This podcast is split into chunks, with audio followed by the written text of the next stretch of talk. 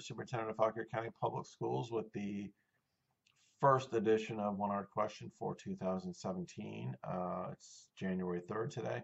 And this question actually came from Facebook. And uh, um, I, I, have a no, a, a, sort of firm, no school business um, rule for Facebook. I try to stick to Facebook, keep Facebook light and it's a way to stay connected with friends and family. But this question was so good, and I figure people are thinking the same question. I figured I'd go ahead and, and, and answer it. It's a little bit of a tongue-in-cheek question, but I know people are wondering about this very topic, so I'm going to answer answer this question. It says, uh, and uh, and Dave Jeck, I know you love teachers and and um, staff of FCPS, but January 5th exclamation point question mark really I do think the world of you, but patience is running a little thin in our in our household these days. Okay, so yeah, we're going back January 5th.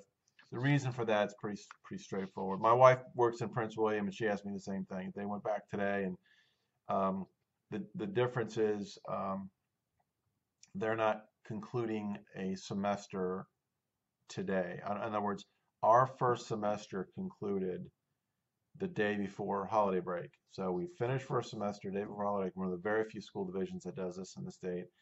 And so as soon as students come back in January, the first part of January, they're starting a new semester. And this is a particularly important um, as it relates to the high school because, as you probably know, our high schools are on a 4 by 4 schedule. So really they've concluded, if you're looking at it this way, they're looking, they're finishing up a year's worth of instruction prior to holiday break, okay? And when they come back with kids, uh, you know, first week in January, they're really starting a school year over in those three or four classes. Okay, so they've, because of the way our schedule is done, they've really concluded a year's worth of instruction first term, and they're beginning a new year uh, as soon as they come back. And so we feel we've always felt like even this pre predated me giving them uh, two days um, to turn the term as they call it uh, is really valuable to our teachers because they're really they're not just starting a, this you know starting over after break. They're really starting a brand new semester and a brand new year's worth of courses at the high school level that is not I can't speak for everyone else. Plus that extra day um, the extra day prior to students coming back because most school divisions give one day uh, after holiday break to prepare for students coming back. We give two for the reasons I just mentioned, and then we use one of those two days typically for some kind of professional development at the schools. Uh, so that's kind of the long and short of it, why we do it this way.